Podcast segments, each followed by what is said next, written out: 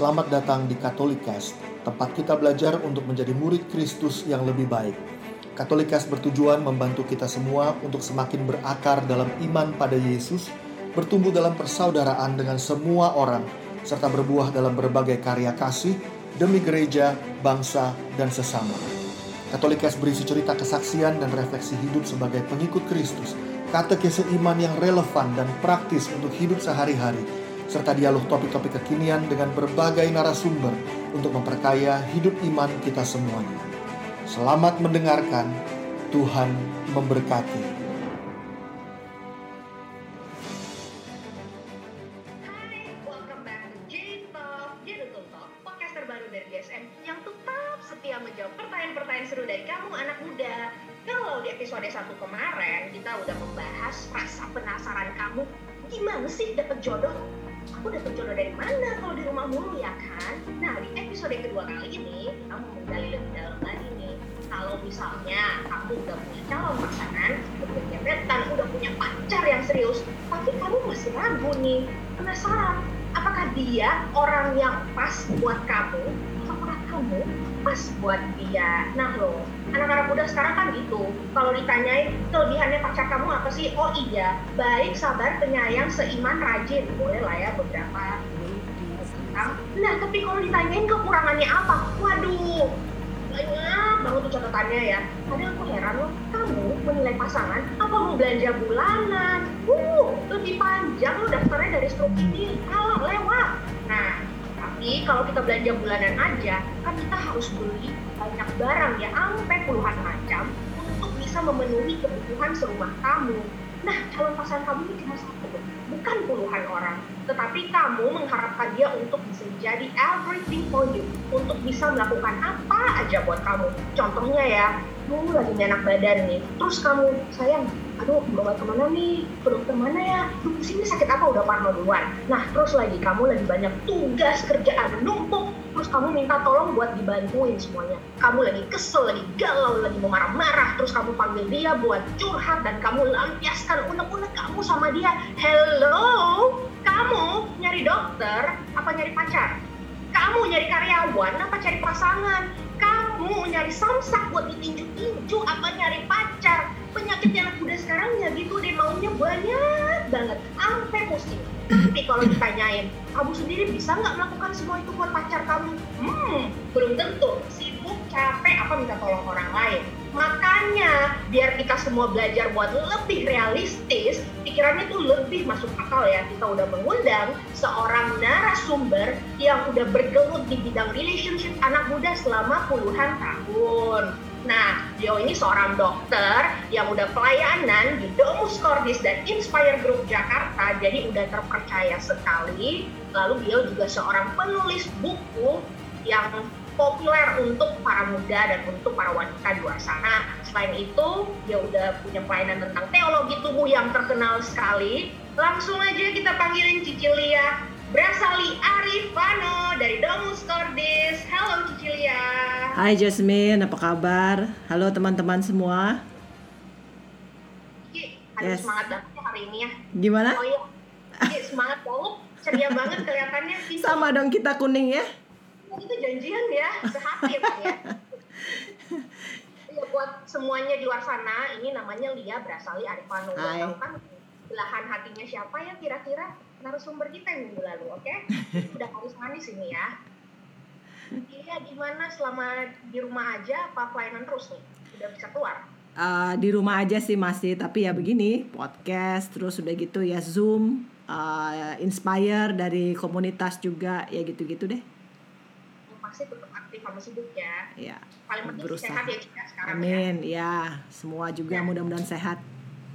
Iya, kan Hmm. minggu lalu kok Riko udah jadi narasumber, terus responsnya teman-teman kita netizen tuh positif sekali semuanya. Tapi mereka masih penasaran nih, kelanjutannya gimana? Pasangannya Koriko tuh siapa sih? Makanya kita undang Cicilia. Tapi mereka tuh mau tahu kira-kira apa sih yang terjadi sampai akhirnya Cilia bisa ketemu sama Koriko. Apakah sebelum sama Koriko, Cicilia tuh sama pacar-pacar yang dulu deh, udah sering minum kopi tuh. Tapi kopi yang rasanya kenangan pahit ya, bukan kenangan manis loh, Ci. Boleh diceritain dikit gak awal pertemuannya sampai akhirnya merit udah lama sekali? Oke, uh, saya ketemu Riko uh, tahun 96 di salah satu di perjalanan di bus menuju ke oh sorry 95 langsung dikoreksi 95 uh, Uh, dalam perjalanan menuju ke retret waktu itu. Jadi kalau ada yang bilang, aduh ke PD, ke retret, motivasinya cari pacar itu salah, dosa. Uh, enggak ya, mendingan cari pacar, cari pasangan di retret, apa di PD, apa di gereja daripada di pinggir jalan kan, nggak jelas. Nah itu yang terjadi sama saya gitu. Uh, waktu itu saya udah pacaran, uh, Riko juga sudah pacaran. Jadi kami di bus itu saya bersama mantan dan Riko bersama mantan gitu. Jadi begitu pulang ke Jakarta abis retret, biasalah abis retret kan berkobar-kobar tuh ya kan. Terus udah gitu kami pelayanan bareng tuh, pelayanan bareng di uh, persekutuan doa di paroki. Ya udah dari situ kemudian uh, saya man, saya tunangan sama mantan pacar saya yang di bus itu Uh, dan Riko sama mantannya jadi MC kami waktu itu. Nah, terus singkat cerita, singkat cerita karena panjang, intinya ya kami terus putus. Saya putus duluan, terus nggak lama Riko putus duluan. Tapi terus setelah itu saya pacaran lagi beberapa kali.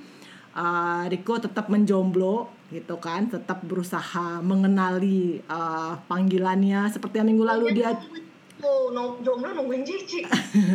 nggak juga sih, kita nggak saling menunggu karena kita berteman baik dan kayaknya nggak kepikiran sih bakal menikah sebetulnya gitu.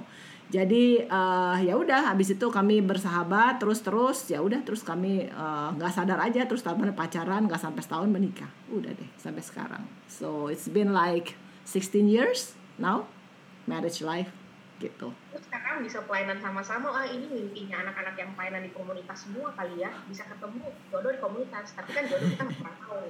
Nah, yes. itu banyak teman-teman muda yang udah menjalin hubungan cukup lama nih ya, hmm. atau baru ketemu calon. Hmm. Nah, karena pertanyaan minggu lalu kan mana jodoh saya, hmm. terus itu membuka pikiran banget buat mereka yang Koriko bilang, we have to be the right person first. Yes. Nah, kalau kita nanyain orang kan, maunya apa sih? Maunya kan pasti banyak banget sih mau yang baik mau yang oke okay, mau yang cantik cakep mau yang tajir mau yang rajin. Uh semua yang positif positif ya. Semua kata kerja kata sifat yang positif di kamus tuh keluar semua. Hmm. tetapi nah kita mau nanya Cici apa sih yang paling prioritas dari semua daftar itu? Apa sih yang menjadi harus punya? Must have. Berarti kan dia butuh tuh ya kalau harus punya. Nah terus apa aja yang mungkin menjadi kriteria biasa aja? Punya oke okay, nggak punya ya udah nggak apa-apa saya rasa setiap orang jawabannya akan berbeda-beda. Jadi saya nggak bisa menjawab satu jawaban untuk semua. So I think you have to ask yourself uh, yang benar-benar jadi prinsip buat kamu tuh apa, ya kan?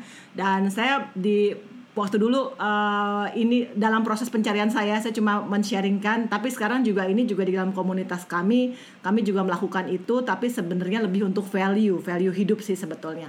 Tapi kalau dalam konteks saya waktu itu waktu saya men menanyakan sebenarnya saya itu butuhnya apa dan saya nanya itu setelah 9 tahun pacaran. Uh, telat ya waktu itu ya telat banget gitu. Karena ya usia juga sih mempengaruhi gitu kan. Jadi waktu itu saya udah umur 23 tahun mulai mencari nih, saya sebenarnya sukanya apa sih? Yang saya lakukan adalah saya menulis kriteria calon suami yang saya mau ya. Uh, dan tadi yang tadi Jasmine bilang di awal tuh ada yang baik, uh, bertanggung jawab dan sebagainya, bisa menolong lah, apalah ini itu. Ya saya mempertanyakan kalau kriteria saya itu ya apa bedanya saya nikah sama apa ya office boy misalnya. Mereka juga menolong kan baik hati juga jujur juga ada aja gitu orang di mana-mana yang seperti itu. So I think I, I have to go more detail on it. So jadi saya nulis di kertas waktu itu. Uh, ya awalnya susah sih. Awalnya yang keluar yang begitu-begitu tuh baik hati lah bertanggung jawab. Tapi kemudian saya mempertanyakan lagi kenapa baik hati kenapa bertanggung jawab? Apa yang saya lebih butuhkan dari baik hati itu apa yang saya lebih butuhkan dari bertanggung jawab itu? Apa yang saya lebih butuhkan dari uh, misalnya dia hormat sama orang? Nah sebenarnya yang lebih mendalam daripada yang lebih mendasar dari itu apa sih? Ya waktu saya dapatkan dari pertanyaan itu saya tulis di kertas. Misalnya contoh ada 20 lah kriteria ya kan? 20 yang udah dipertanyakan ya bukan yang umum-umum aja ya gitu maksudnya kan Uh, jadi ada 20 udah gitu saya terus uh, ngebayangin oke okay, saya ngebayangin saya bakal hidup sama dia nggak lima tahun nggak 10 tahun tapi like forever gitu kan yang saya nggak tahu umur saya berapa. Jadi saya membayangkan kira-kira hmm, yang prinsip buat saya yang mana nih? Maksudnya ya yang nggak prinsip sorry yang nggak prinsip dulu saya buang. Saya buang. Jadi kalau misalnya itu nggak ada nggak apa-apa gitu maksudnya saya buang gitu kan. Terus uh, lalu kemudian dari 20 saya buang 10 gitu. Itu aja udah susah tuh. Dari 10 kemudian saya mempertanyakan lagi kenapa 10 ini? Waktu 10 ini saya pertanyakan saya kemudian bisa mencoret beberapa. Oh ternyata karena kenapanya itu saya sudah tahu berarti yang ini sebenarnya nggak butuh dong. Nggak terlalu prinsip juga. Yang ini nggak terlalu prinsip juga dong gitu kan. So akhirnya saya lupa berapa akhirnya saya sisa 8 atau 7 gitu waktu itu. Dan waktu itu saya challenge diri saya untuk mempertanyakan lagi kalau sampai yang itu nggak ada kamu mendingan nggak merit. Gitu misalnya. Jadi yang seperti yang kayak gitu gitu. Maksudnya sampai pertanyaan yang challenge seperti itu kamu ngebayangin konsekuensinya kalau dapat orang begini gimana ya ngebayangin gitu baiknya apa buruknya apa. Karena setiap pilihan itu pasti ada konsekuensinya so jangan berpikir kalau kita memutuskan sesuatu terus semuanya bakal happily ever after like this gitu. Nggak ada gitu. Dalam hidup nggak ada yang seperti itu. Semuanya itu diperjuangkan dan semuanya itu harus dipertanggungjawabkan. So waktu itu saya melihat gitu dan oke okay, buat karakter saya yang seperti ini kira-kira kalau saya yang mau ini matching nggak ya? Gitu. Jadi banyak sekali pertanyaan yang dari kertas itu aja kita bisa merenungi itu like berbulan-bulan gitu. Jadi ya udah setelah itu akhirnya saya men-challenge diri saya untuk uh, come up with only three top three. Yang top three yang kira-kira benar-benar harus. Dan salah satu yang ada di situ adalah saya ternyata menulis di buku diary saya waktu saya SMP saya pengen punya suami yang mencintai Tuhan lebih daripada mencintai saya. Namanya anak SMP ya nggak tahu tuh konsekuensinya apa dari keinginan itu so makanya saya selalu bilang kalau pengen sesuatu juga pikirin konsekuensinya jangan cuma asal pengen semua pengen tapi nggak mikir konsekuensinya apa So waktu saya meminta itu kan tadi Jasmine bilang wah mimpinya orang-orang nih di pelayanan punya suami, punya punya pacar, punya istri nanti satu komunitas bisa pelayan bareng. Pertanyaannya uh, kira-kira kepikir nggak konsekuensinya apa pengorbanan yang juga harus dilakukan which is that's not bad at all maksudnya kayak saya dan Riko tapi ya bukan dengan berarti saya dan Riko sama-sama pelayanan semuanya mulus-mulus saja yang nggak ada. Nah dengan konsekuensi-konsekuensi itu maka kita kemudian bisa kembali kepada yang prinsip tadi. Nah karena prinsip tadi saya itu adalah uh, suami yang takut akan Tuhan, man of God, ya itu menjadi prinsip saya. Tapi kan teman-teman kan beda. Silahkan dicoba. Nah, kalau misalnya nih ada teman kita yang udah ikut pelayanan kan lama ya, udah hmm. ikut komunitas seperti kita di JSM nih. Kan menurut Koriko itu hal yang positif banget. Bahkan kalau kamu mau cari jodoh ikut komunitas ya udah nggak apa-apa. Di sini kamu bisa sama-sama berdoa, melayani Tuhan. Nah, tetapi kalau satu pasangannya itu aktif di pelayanan, hmm. terus yang satunya nggak mau ikut, alasannya ya mungkin sibuk lah atau nggak penting-penting amat atau gimana. Nah, itu gimana ya? Perlu dipertimbangkan, dilanjutkan apa dihempaskan cari yang lain sih?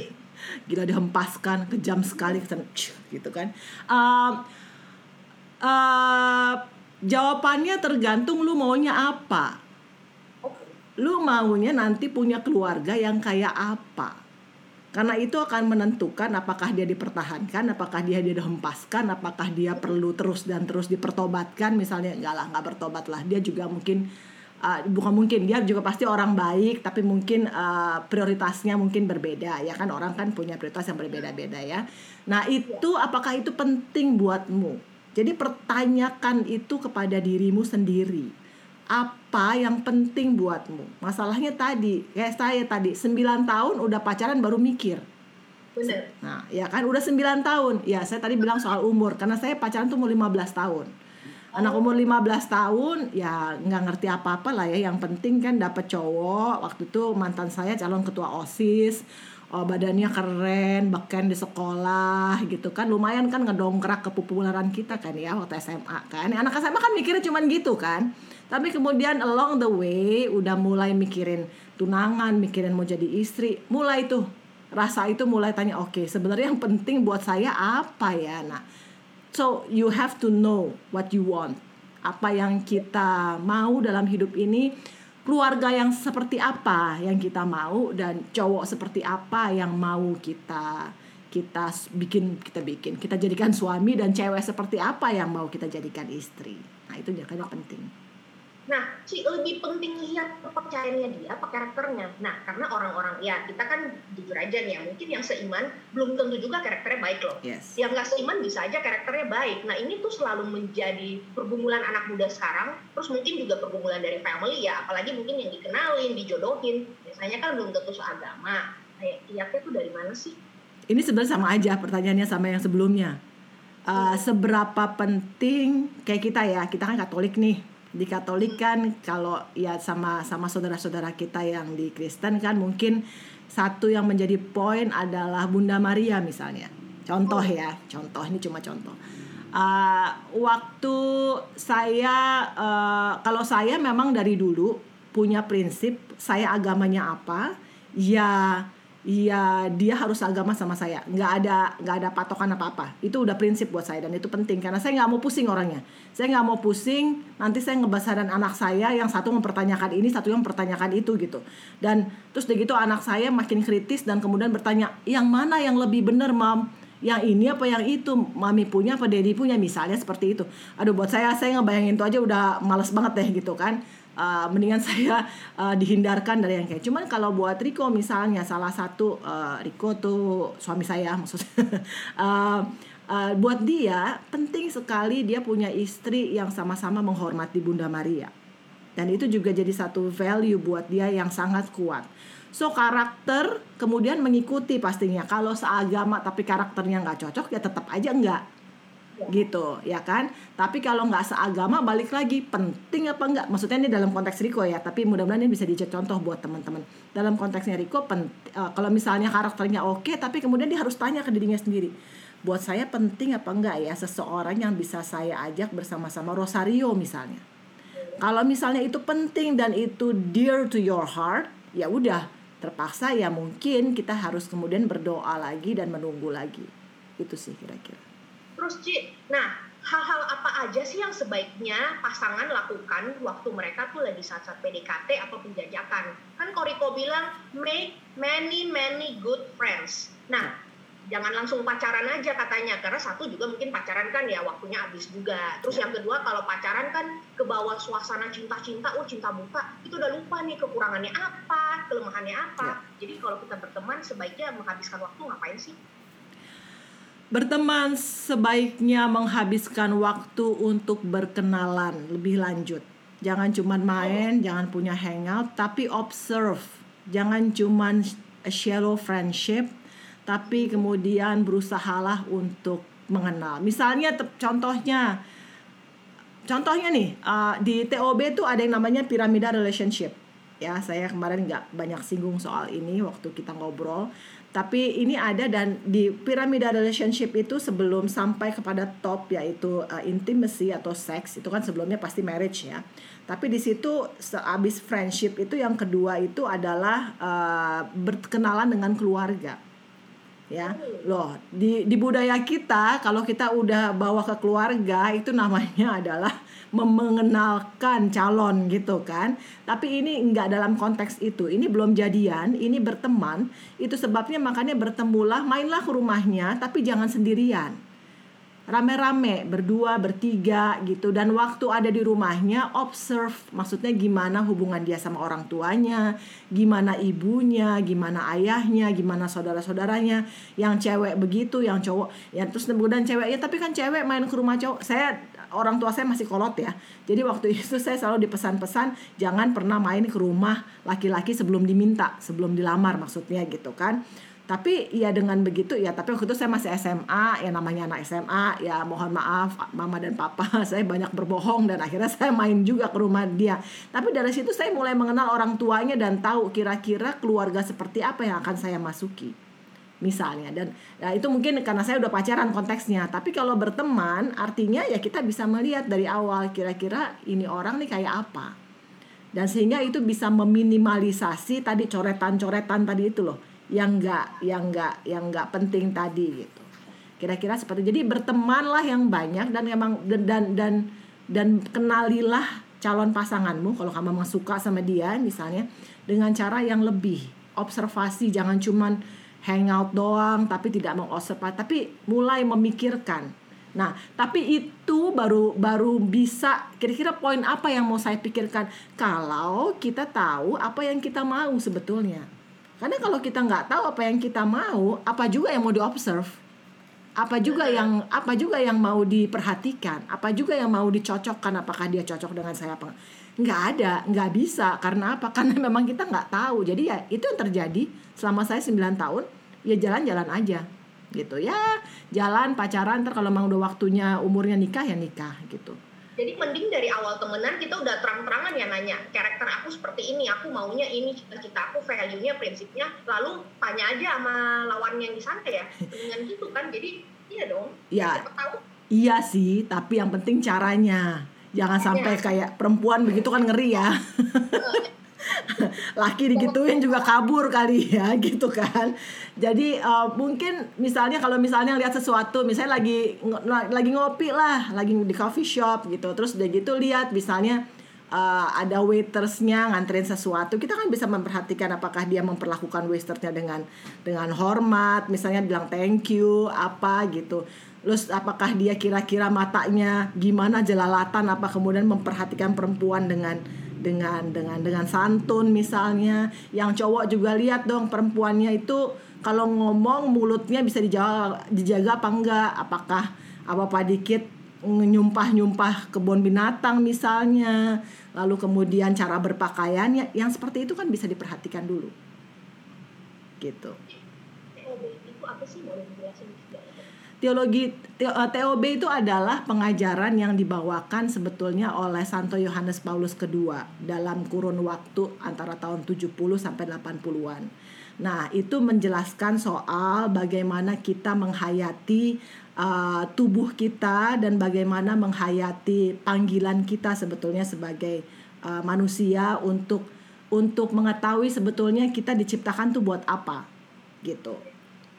Jadi lebih nanti nanti aplikasinya juga dalam pengertian itu aplikasinya bisa nanti dalam relasi gimana, dalam marriage gimana, bahkan dalam menghayati panggilan sebagai seorang single gimana, seorang biarawan biarawati gimana gitu. Aplikasinya bisa sampai ke situ dalam pengertian yang sama. Jadi ini sebenarnya ajaran dari Santo Yohanes Paulus II kalau dalam berhubungan udah cukup lama dan kita mungkin insting kita tuh mengatakan ada sesuatu yang kurang dari orang ini. Nah, tetapi mungkin kan ya kita kan bisa bikin kayak Cici bilang prioritasnya mungkin ada 10, akhirnya dieliminasi-eliminasi sisa tiga. Nah, udah kurang lebih oke, okay, tapi ada satu hal yang kita rasa, aduh belum cocok nih ininya. Biasa kan orang karena hal kecil aja ya, Ci ya. Hmm. Gimana nih cara mengatasinya selain berdoa gitu loh? Hal kecil, jadi ini bukan yang prinsip. Bukan. Ya dia tahu nggak sih buat anak-anak muda oke okay nggak ya? Ya ngobrol aja, kayak misalnya uh, ada sesuatu hal kecil yang menurut kamu nggak prinsip tapi kamu terganggu misalnya, ya, ya. kamu uh, maksudnya begitu kan Jasmine pertanyaannya? Ya. Oke, okay. uh, ya diobrolin, diobrolin dan ini melatih kita berkomunikasi sebetulnya karena nanti dalam kehidupan pernikahan kalau emang jadi menikah akan banyak sekali hal yang kita temukan seperti ini dan kita udah nggak bisa ke mana-mana udah nggak ada way out kan kalau udah married kan So dari pacaran ya kita harus belajar untuk mengkomunikasikan itu. Misalnya kita nggak suka kalau dia nggak tahu ya. Kalau saya dulu ini ini mungkin hal kecil ya tapi buat saya masalah. Saya waktu itu salah satunya yang saya nggak tahan adalah saya tuh paling nggak tahan kalau ada orang yang makan bakmi. Ini kan mie ujung pandang terkenal nih kan ya agak keras agak gede-gede. Jadi kan agak harus di terus dimakan tuh di seruput tau nggak itu saya bisa merinding sampai di bulu kuduk berdiri semua gitu. Itu mungkin nggak penting. Itu mungkin nggak penting. Tapi itu mengganggu buat saya sampai satu titik di mana saya nggak tahan lagi. Nah sayangnya waktu itu itu baru keluar setelah 9 tahun dan setelah saya menemukan hal yang banyak yang lebih prinsip yang lebih mendasar untuk membuat saya putus. Tapi itu sangat mengganggu. Tapi saya udah malas berkomunikasi. Tapi kan hal seperti itu sebetulnya bisa dikomunikasikan kan kita bilang ah, tolong dong saya tuh nggak nggak nggak nggak enak nggak tahan nggak biasa aja dengar orang makan bakmi seperti itu gitu maksudnya bisa nggak supaya lebih pelan pelan atau dipotek dulu daripada kita diam diam dipendam sendiri mending dibicarakan aja ya apa betul yang kita suka, kita betul yang penting caranya caranya, waktunya. Nah, itu sangat penting. Caranya kan intonasi nada, muka kita. Ya itu kan caranya minta tolong dan sebagainya itu kan harus dipelajari ya. Gitu. Jadi, hmm. apakah pasangan yang tepat menerima kita apa adanya atau memberikan kita kebebasan menjadi diri sendiri atau dia membuat kita menjadi pribadi yang lebih baik. Nah ini mungkin kan pertanyaan refleksi untuk tiap orang ya pasangan itu membuat dia jadi seperti apa sih? Pasangan yang tadi apa coba diulang lagi pertanyaannya pasangan yang tepat cocok apa? Yang cocok tuh ya apakah dia menerima kita apa adanya nih? Misalnya ya gue orangnya kan ekspresif nih ya gue suka bergaul sama banyak orang di luar nah gue sibuk banget ya harus terima nih lu nya. Atau dia memberikan kita kebebasan aja kamu ya udah bebas aja mau jadi seperti apa. Atau malah mungkin dia tipe orang yang suka menasehati dan membimbing kita menjadi orang yang lebih baik. Buat saya seseorang yang tepat adalah bila seseorang itu bisa memberikan yang terbaik out of himself atau herself. Tapi buk, misalnya tadi misalnya kalau dalam pilihan kali kan Jasin memberikan pilihan ABC ya gitu kan satu ini apa ini. Kalau saya sih membiarkan saya menjadi diri saya sendiri, tapi tetap memberikan masukan kalau dinilai ada sesuatu yang nggak benar ya membiarkan kita jadi diri sendiri kan bukan berarti kita bisa membiarkan orang semena-mena kan. Gitu maksudnya seenak-enaknya. Tapi waktu kita melihat apakah itu uh, punya konsekuensi di mana itu tidak sesuai dengan dengan perintah Allah dengan perintah Tuhan atau kemudian punya tendensi untuk jadi akhirnya ke sana jadi jadi akhirnya berdosa dia tidak ragu-ragu untuk mengajak kita diskusi dan ngasih tahu karena apa? Karena dia menginginkan kita melakukan yang paling baik, yang terbaik untuk diri kita sendiri. Dalam konteksnya adalah kita sebagai anak Allah. Gitu. Itu sebabnya makanya penting punya pasangan cowok atau cewek yang sama-sama punya prinsip untuk mau hidup benar di hadapan Tuhan sehingga kita bisa saling mengkoreksi satu sama lain. Balik lagi caranya ya, cara itu penting gitu. Nah, kalau blessings from parents penting nggak? Kan ada firman yang mengatakan kita harus hormati ayahmu dan ibumu supaya lanjut umurmu di tanah yang diberikan Tuhan kepadamu. Tapi kan mungkin aja jalan pikirannya kita sama jalan pikiran orang tua kita tuh beda. Belum tentu benar orang tua, belum benar kita juga. Jadi bagaimana nih menyikapinya? Uh, buat saya pribadi blessing from parents itu perlu ya. Uh, tapi balik kembali, kadang-kadang ada orang tua gini lah, menjadi orang tua itu nggak ada sekolahnya mereka juga berusaha menjadi yang terbaik. Prinsip yang kedua, kita punya kepercayaan orang tua kita itu sayang sama kita. So apa pun yang mereka putuskan atau utarakan, mereka pasti maksudnya adalah yang terbaik buat kita. Masalahnya kadang-kadang uh, mereka belum mengenal pasangan kita. Sehingga mereka kemudian punya pendapat tertentu yang kemudian tidak sejalan sama yang kita harapkan gitu. So uh, mungkin kalau buat saya itu pertama jawabannya perlu, tapi yang kedua kalau misalnya orang tua kita itu bilang no tanpa beralasan, ditanyakan kenapa sih nggak sukanya, emang ada apa gitu. Dan kalau misalnya emang kita bisa jawab dan kita bisa kasih solusi, coba deh mama nanti perhatikan kalau dia begini gimana. Kita kasih mereka hint supaya mereka bisa saling mengenal satu sama lain. So mungkin dengan itu kita bisa mengkomunikasikan dan mendapatkan restu mereka nantinya.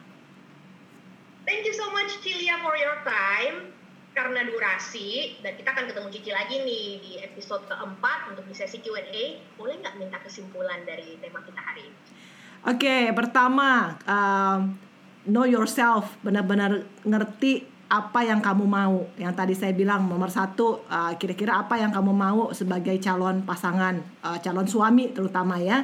Uh, bikin tadi list yang tadi saya cerita itu itu yang pertama. Yang kedua, um, kan udah pacaran nih, uh, dievaluasi. Apakah kalian itu menjalani satu relasi yang berbuah atau enggak?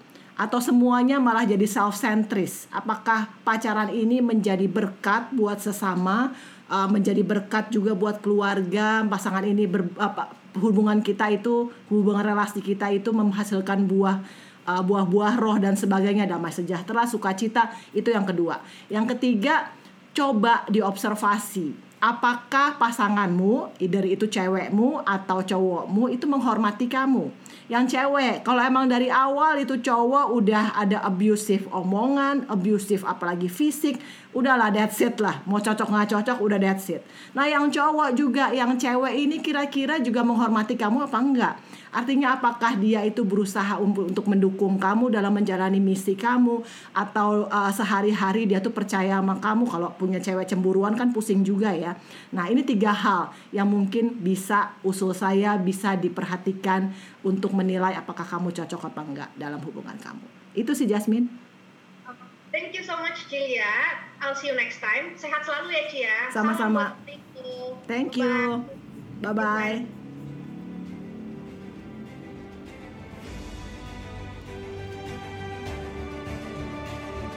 Terima kasih telah mendengarkan podcast ini.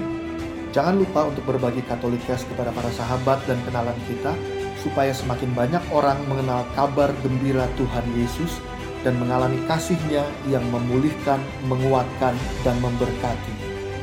Sampai jumpa di episode Katolikes yang lain.